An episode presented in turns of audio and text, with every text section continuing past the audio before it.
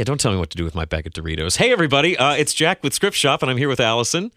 Hi. And uh, we are promoting our show this week. Uh, Afnan Linjawi wrote a script called First Date. First Date. And it's about uh, the weirdness that one goes through when you're on a first date with a person you don't really know all that well. She's Yeah. a very honest young lady who wrote us a great script, and we were happy to talk to her about it.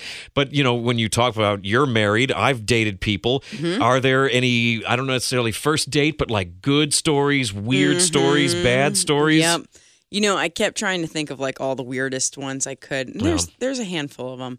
But what I kept coming back to in my mind, the reason I kept coming back to it is how great it was. Mm-hmm. Is that when I did officially have a first date with my now husband, Yes. we just made out a lot. Like we would Oh. go, we were exercising. So, and I don't mean that metaphorically. Uh-huh. And I'm just going to clearly state that we were both much fitter, younger people at that point, and we exercised when we'd get off of work. And so we'd go jogging across like the one of the bridges in downtown, and then we'd sit in somebody's front yard and just make out. Wow. it was awesome. And that was considered, that was dating? Jeez. It was awesome.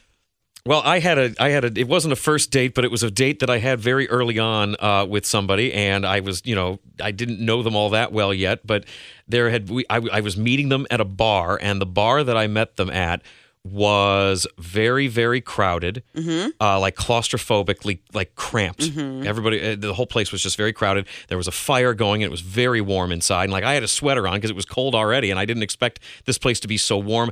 And I had eaten like maybe too much dinner, like the night before mm. something. I was mm-hmm. very full, and it didn't really hit me until very early on into this date where all of a sudden I am experiencing, and I'm pretty sure I said these words to her out loud, I am experiencing a significant amount of gastrointestinal discomfort right now.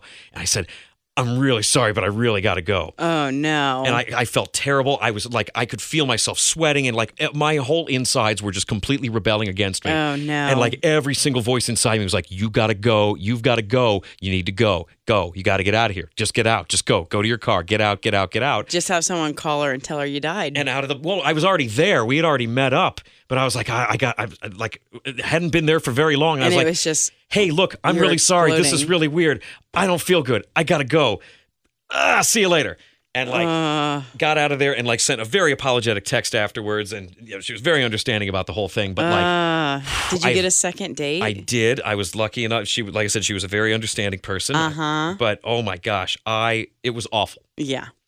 First Date was written by Afnan Linjawi. Uh, she wrote us a great script. You should read it on scriptshopshow.com and then tune in. The show is coming out this Wednesday. Scriptshopshow.com.